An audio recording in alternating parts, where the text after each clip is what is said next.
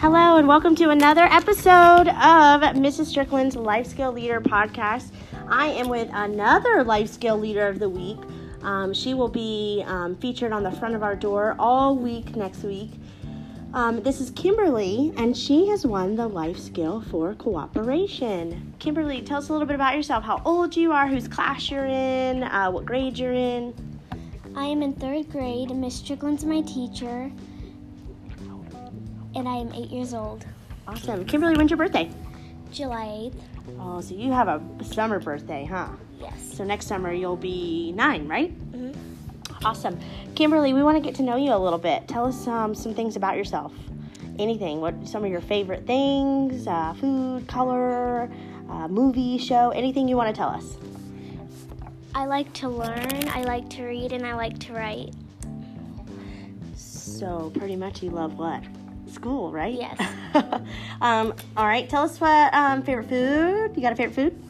No. No favorite food. What about favorite color? I like the color teal. Teal. That's a pretty color. Um, what about your favorite movie? You got a favorite movie? Yes. What is it? Smallfoot. Smallfoot. I don't think I've ever heard of that. It's like about a it's about a yeti. Ah, then that makes sense for your writing a couple weeks ago, huh? Mhm. Ah, okay. So, Kimberly, a couple weeks ago, we did a writing where they had to um, kind of like pretend they were something or an animal. Um, showing personification, and um, she pretended that she was a yeti. So she wrote um, in the um, in first person as if she was a yeti. So it was very funny. And I was like, I didn't know you liked yetis, but now I figured out. I guess you do, and I know why from the movie Smallfoot, right? Um, all right, so Kimberly again has won our life skill um, for cooperation. Kimberly, what does cooperation mean to you? What does that word mean? It means like to work good with others and don't like argue with like the people that you get to work with. Oh, I like that. You're exactly right. Kimberly, why do you think that you won the life skill for cooperation? Because I'm good at working with others.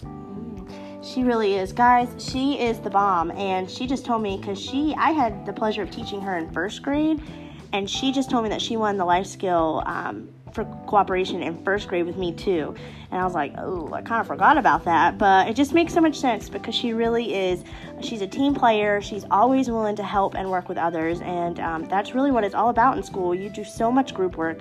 So I love that she's able to do that, and I know I can sit her anywhere, and she's capable of working with anyone.